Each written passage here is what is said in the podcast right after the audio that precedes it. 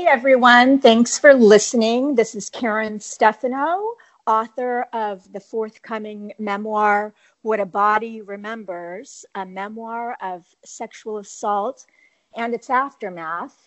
And I'm delighted to have with me today the amazing Michele Filgate, editor of the essay collection What My Mother and I Don't Talk About. Michelle, thank you for joining me. Thank you so much for inviting me to be here. Uh, so, what's the what's the release date for the for the collection? April thirtieth, this coming okay. Tuesday. That's yeah. that's what I thought. So, how do you? How do how does it feel? I mean, you must be. I know you're so busy right now, um, but what, what does it feel like? Yeah, I mean, uh, it's uh, it, it, feels like all the feelings. Um, it's it's uh, it's definitely a dream come true. Um, but it doesn't come without a tremendous amount of pain as well, because um, as you know, the essay that led to this anthology in the first place is the hardest thing I've ever written. Right. Um, and so releasing that to the world um, on a website is different than having it immortalized forever in a book. Uh, and and so um, I have all kinds of emotions, but mostly what I'm what I am experiencing right now is just um, real excitement over the conversations that this book is starting between people and uh, the buzz I'm seeing around it, and just a lot of pride in, in all of the extraordinary writers in this book and the, the stories that they shared. I, I just feel so happy with how the whole thing has turned out. Yeah, and you're um, you're a pretty prolific uh, tweeter and I I see your tweets a lot and I think I saw last week that uh, like Oprah magazine featured the book. Is that do I have that right? Is you do yeah they chose it as one of the top 10 books for for May yeah. That's, that's that's pretty huge and that has to be a huge a huge source of pride.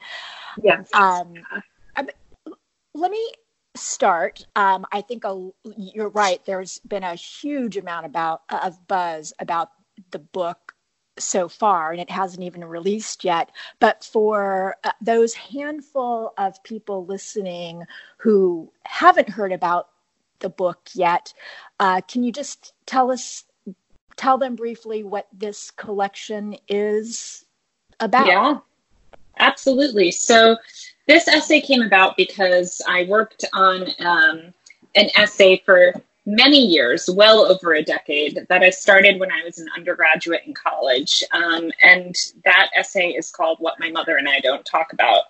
Um, when I first started writing it, I thought it was pretty much mostly focused on, on my stepfather and the fact that he abused me. But what it took me many years of therapy and being a writer to figure out is that this essay is really actually about my relationship with my mother and the fracture that this abuse caused in, in my family with her with my relationship with her um, so really what took me so many years to to winnow down and, and get to the heart of is is the longing I have for a better relationship with my mom and the ramifications of abuse. Um, so when this essay came out, it was published October of 2017, right after the Weinstein story broke. So it's the Me Too movement really took off, and it couldn't have been published in a better moment. Um, and the essay went viral.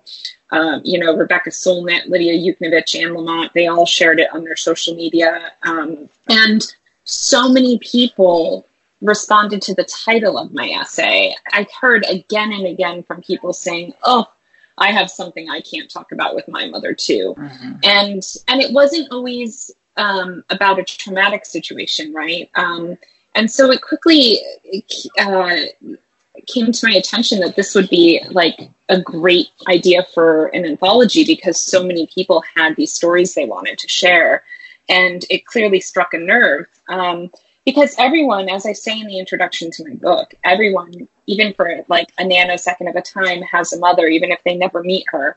And so we all, it's it's like this primal relationship. That says that you know we we're always kind of trying to figure out our mothers. And even if they're no longer here especially if they're no longer here we're also trying to figure them out.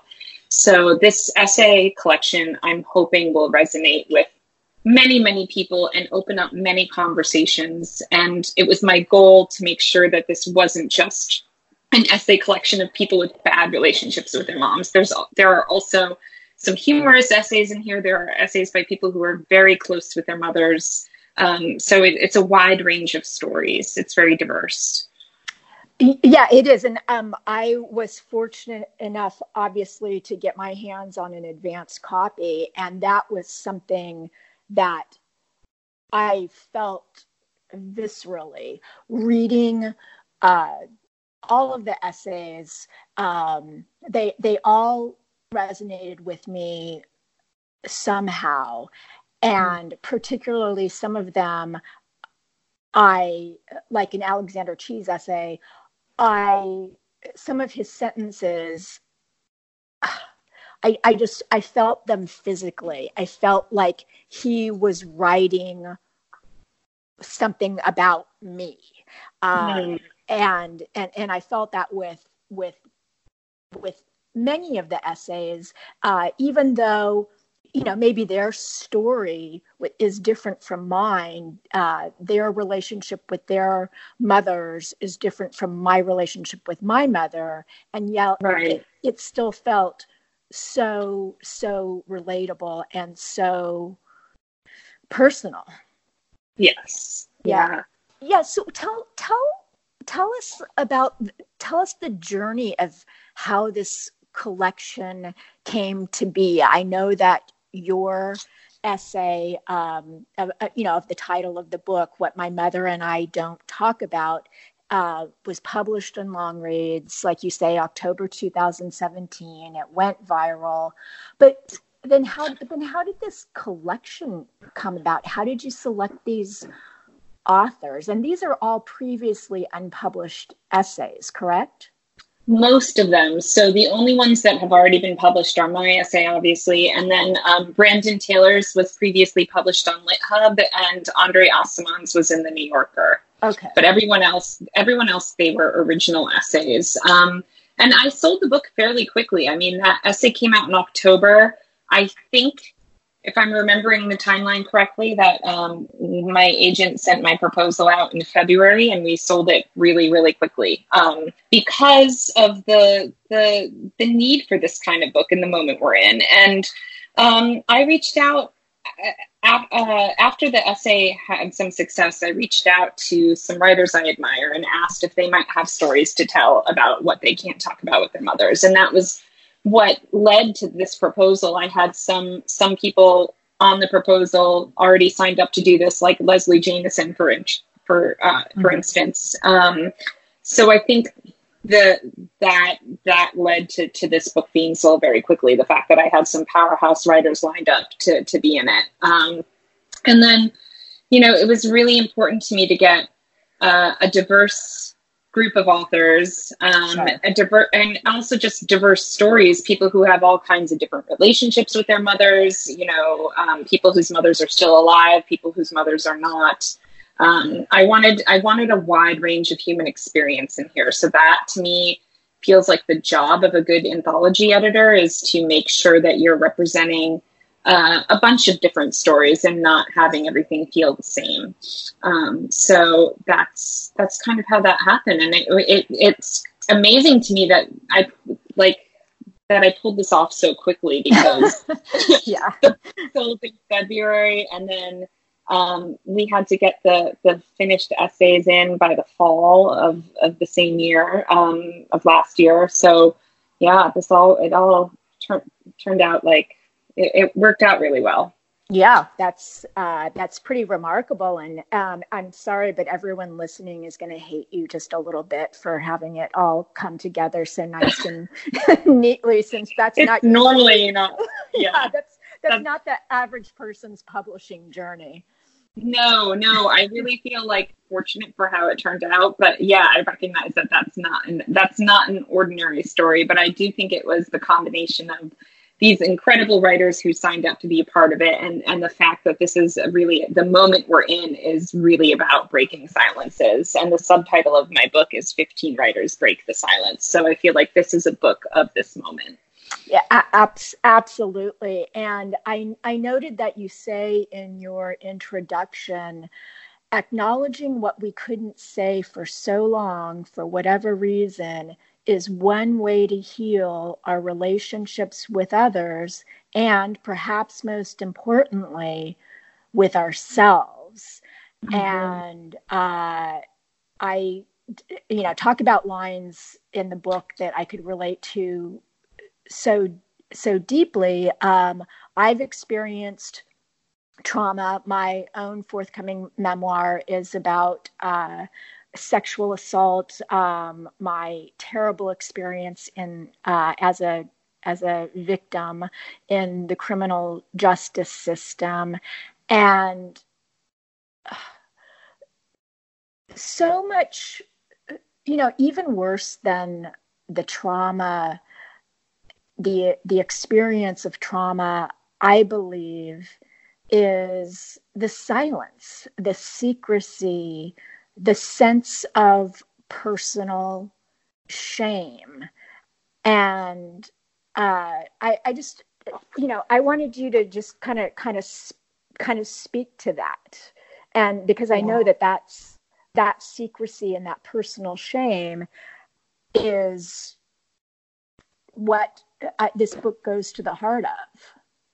Absolutely, yeah, and I'm so glad that you brought up your own book because I can't wait to read it. I'm I'm just so excited. Thank you. And I'm gonna I'm gonna embarrass you for a second, which is that I want to say that it was such a pleasure to have you as a student in one of my classes, and I know firsthand that this book is going to be amazing. So I can't wait to read it. And, um, and- I'm glad, and I'm so uh, I'm so glad you brought that up. Everyone who's listening, the way I met, we haven't met in person, but the way I met um, Michele is that I needed I needed a jump start, as we all do sometimes in our writing. And she teaches a fabulous online class through Catapult, and it was such it, it was such a favorable experience for me. And and Michele, I mean, not only did I uh, with with your help and the help of the other students on this in this online class but i generated an essay that ultimately got published in the rumpus.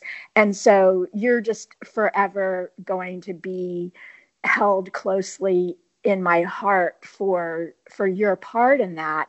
And then in addition to the the the generative process that occurred in that class you really facilitated real relationships and real friendships, which isn't so easy to do in an online course. But for example, one woman, um, Aya Bande Amede, who was who was in the class, she lives yeah. in DC, and um, I've hung out with her personally a few times. We're real life friends. I mean, not. Oh, I love you know, that. Yeah, yeah, and not just not just acquaintances, not just um, you know, writer connections, um, but real life friends. And then she introduced me to her close friend, Shabnam Curtis, who just published a wonderful memoir, uh, My Persian Paradox. And Shabnam was on the pod on my last podcast. And oh so, yeah, so this is all because of you and the community that you generated through the the catapult class. So anyway, like I said, I mean, I'm going to embarrass you again by saying, uh, you know, you you will forever hold a place in my heart. Oh, thank you so much. I love I love teaching. It's it's really like my absolute favorite thing to do. So so that means a lot to me to hear that from you. Um, but I, in fact, you know, Mike, uh, I I don't want us to get off too too far off subject, but just a, a, quick thing about teaching is that my grandmother is a piano teacher and has been for, for most of her life, and um, some of my uncles uh, have been music teachers. Um, one one still is, and so I feel like my grandmother. I feel connected to my family by by teaching, and my grandmother always says that teaching is a sacred act, and I really mm. agree with her. I feel like there is something sacred about it. Um, but but going back to what you were asking about about shame, I do feel that um, you know that that quote you shared from my intro acknowledging what we couldn't say for so long for whatever reason is one way to heal our relationships with others and perhaps most importantly with ourselves. Um, the way i want to connect that to teaching is that one thing i often do in my in-person classes for the first day for the writing prompt is to have them write about something that they feel a tremendous amount of shame around because that's often where the um, good stories are things that we don't want to articulate, that we don't want to express, that we shy away from, that we run away from because we're afraid of, of saying what we perhaps might need to say. That's often where the stories are that are really going to resonate with other people. Um, and so I, I'm a big believer in in approaching the things that we are afraid of talking about. Um, and and I and I, I do believe that that's one of my main missions of this book is for people to release that shame a little bit and to allow the readers to release that own shame in their lives um, and find some kind of solace and feel less alone. Yeah, and and uh, I think this this collection definitely succeeds in that vein. Um, Michele, would you be willing to read for us an excerpt from your essay? Yeah. Yes, absolutely. Um, I'm going to read, let's see here. Um, I'm I'm gonna I'm gonna read just from the beginning of it, if that's okay. Okay. Um, lacuna an unfilled space or interval, a gap. Our mothers are our first homes, and that's why we're always trying to return to them, to know what it was like to have one place where we belonged, where we fit. My mother is hard to know, or rather, I know her and don't know her at the same time. I can imagine her long, grayish brown hair that she refuses to chop off, the vodka and ice in her hand, but if I try to conjure her face, I'm met instead by her laugh, a fake laugh, the kind of laugh that is trying to prove something, a forced happiness. Several times a week, she posts tempting photos of food on her Facebook page. Pork tacos with pickled red onions, strips of beef jerky just out of the smoker, slabs of steak that she serves with steamed vegetables. These are the meals of my childhood sometimes ambitious and sometimes practical. But these meals for me call to mind my stepfather, the red of his face, the red of the blood pooled on the plate. He uses a dish towel to wipe the sweat from his cheeks. His work boots are coated in sawdust. His words puncture me, tines of a fork stuck in a half deflated balloon. You are the one causing problems in my marriage, he says, you fucking bitch, he says. I'll slam you, he says. And I'm afraid he will. I'm afraid he'll press himself on top of me on my bed until the mattress opens up and swallows me whole. Now, my mother saves all of her cooking skills for her husband. Now, she serves him food at their farmhouse in the country and their condo in the city. Now, my mother no longer cooks for me. Do you want me to read any more? No, no, that's that's that's fabulous and i just uh, you know it's it's been a few weeks since i read the the essay and just listening to you read i just kind of got lost in it all over again and uh, and also can really relate to the the love and withholding um, mm-hmm. surrounding cooking. You know cooking food was a big part of my relationship with with my mother and she was a generous cook. And it's something that i will certain meals are things that i'll forever associate with her in a very positive way and uh, you know I, I think that a lot of people can can relate to that in terms of like food and love or it's opposite. Um, so that's so that's a beautiful excerpt, and and and thank you for thank you for sharing that. Um, going back again to your introduction to the collection, you note that you were, and I'm quoting here, rattled by felt by how it felt to release such a vulnerable piece of writing into the world. Speaking a, again of of your essay, and I, I mean, I I think that that's something that every single essayist and or memoir writer can relate to and i know it's something that that i can relate to we were just a couple of months ago finishing up final final edits on my book what a body remembers which is i'm i'm based you know i'm pouring my innards out to the mm. world and and as we were wrapping up the edits i had this kind of sense of panic like holy shit, do I really want to tell everybody in the world all of this personal stuff?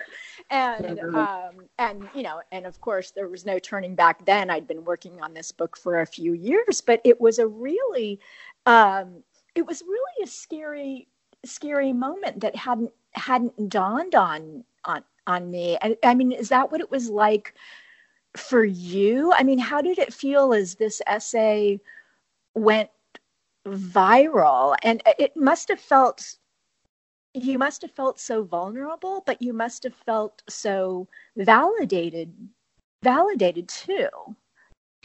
I i think that's exactly it. Yes i did feel validated especially hearing from strangers who's who had similar stories to share. Um, mm-hmm. that was really a powerful experience. Um, but I, I, I mean, you mentioned my intro. I also say in the intro that um, the morning that Longreads published this essay, I was actually staying with a friend of mine, another writer, um, on her houseboat in Sausalito, and mm. there were wildfires around at the time, um, and so you know the the air smelled like smoke and i went out on the top of her houseboat and was sitting there and opened my laptop to look at to see the essay published. Mm-hmm. And I, I just, um, when I opened my laptop, I, I saw the essay on Longreads and it didn't even occur to me until it was already my, my keyboard was already covered that there was ash there were ashes raining down on me and on the keyboard of my laptop like snow um, and it really felt like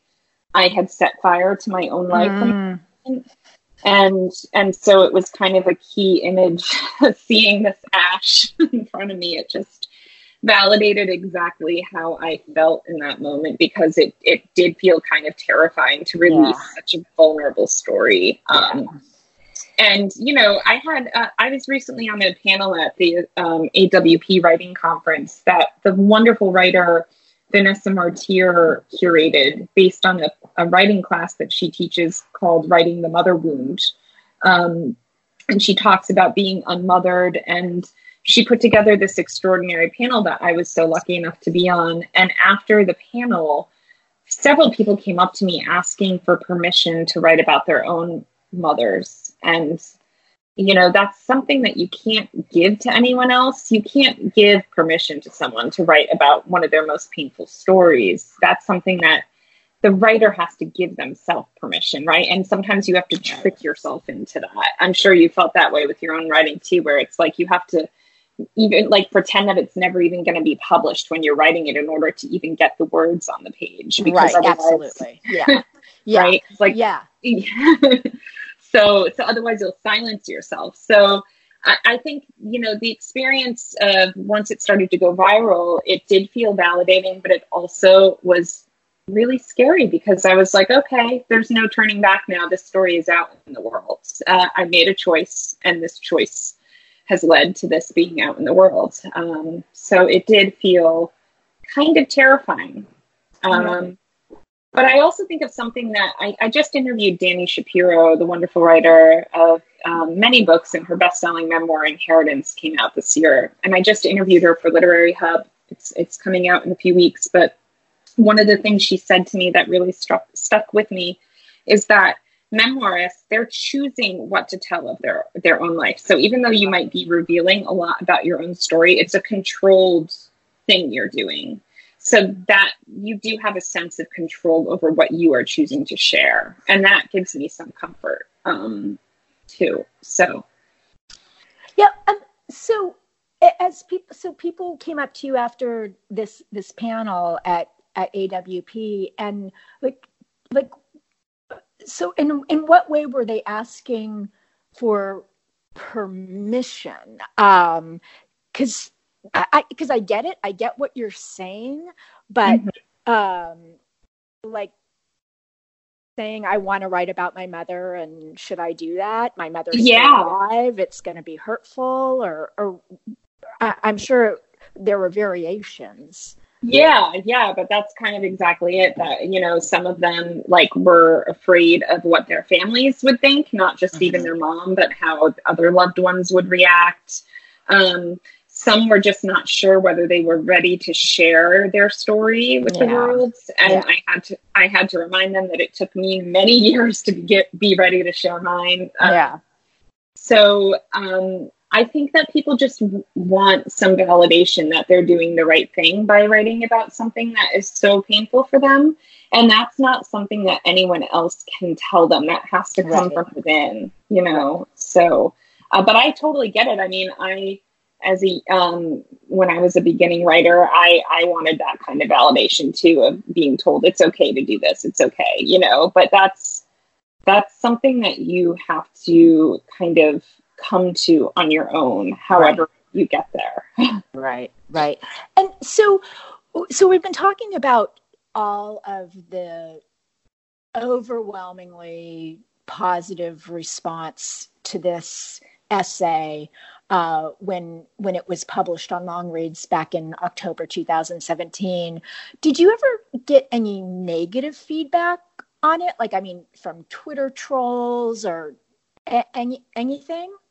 Surprisingly, not really. the the The worst negative feedback, and the one that matters to me, is is my mother. Unfortunately, um, so things are pretty complicated between us right now. And she, as you can imagine from having read my essay, um, she's not happy about it or or about the book. So that has been the hardest thing for me, and that was a risk I took in publishing this. Um, and I'm just, it's a deeply painful, complicated thing for me, and I'm hoping I'm hoping that we will be able to one day have the conversation we really need to have. Um, yeah. And I'm hoping that this book will help with that because I did write this essay for my mother. Um, I, as weird as that sounds, this is for her. In the introduction, I talk about how I imagine how, how cooking is a way I can feel close to my mother and how mm-hmm.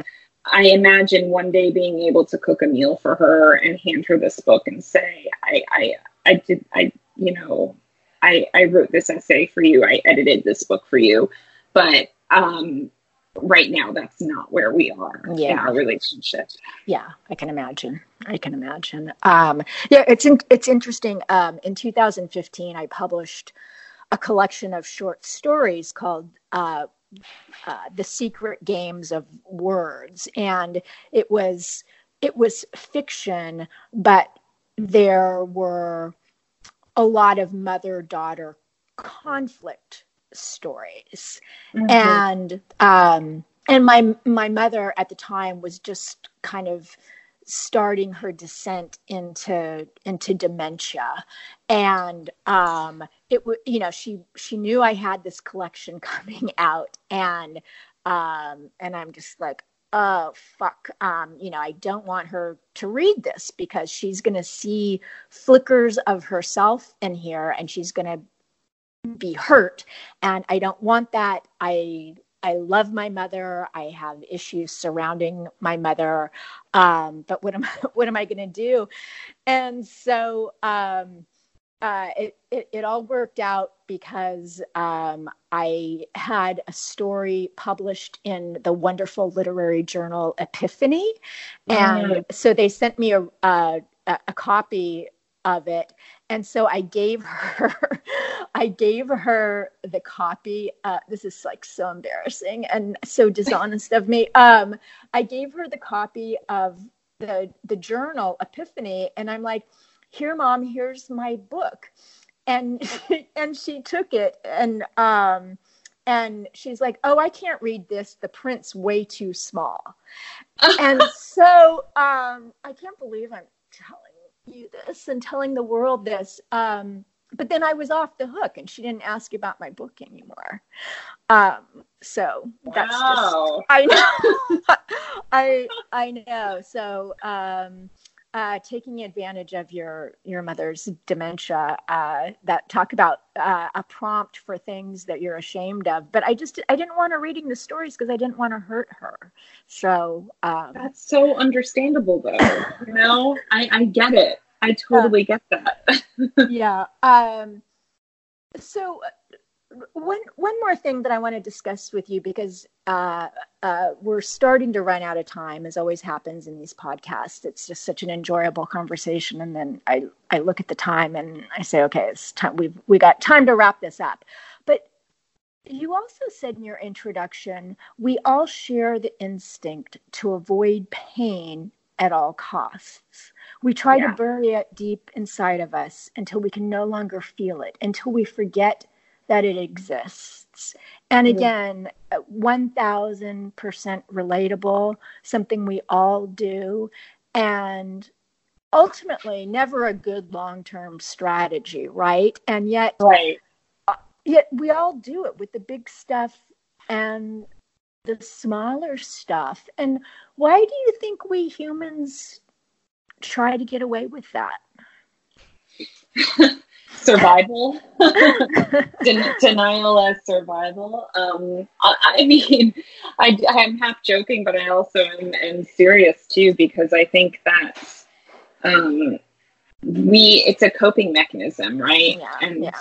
and and so it's really hard to confront these things and that's what good writing can do. It can make us confront the stuff that we don't want to confront, that we're not necessarily strong enough to confront. Um, that's also what good therapy can do. I'm a big yeah. believer again in therapy. Thank you to my therapist, who's amazing. Yeah. my therapist, my therapist is in my acknowledgments. So is mine. yeah, so that's awesome. I love it. I love it. Yeah, I love it. Yeah. Thank you, Melissa Wax. She's amazing. Um, yeah, I think it's because pain sucks. Pain. Mental yeah. pain is just as bad. Emotional pain is just as bad as physical pain, and sometimes it can be worse because it's in because it's in, invisible in some ways, right? But it manifests in our. It's physical too. It manifests in our bodies. Sure. It does eat.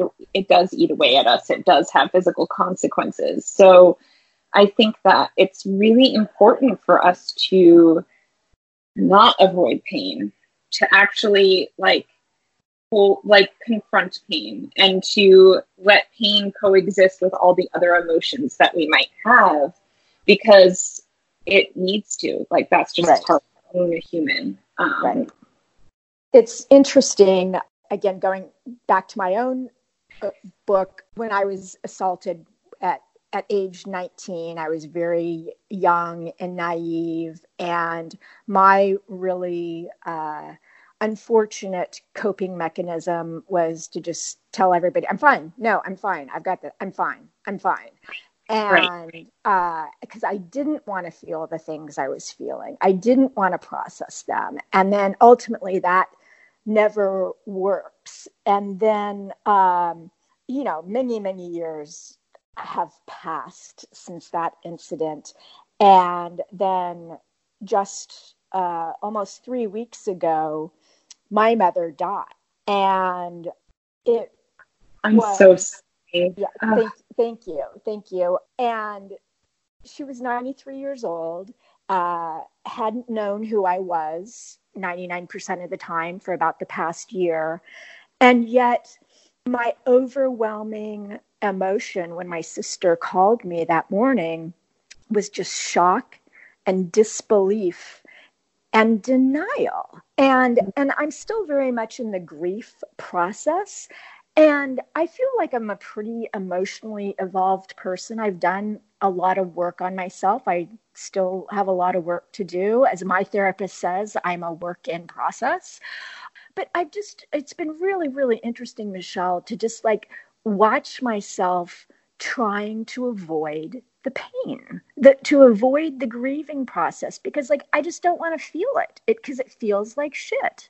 Um, yes. so it's so it's very it, it's it's very interesting just this thing that we humans do to try to avoid pain at all costs and never never works out.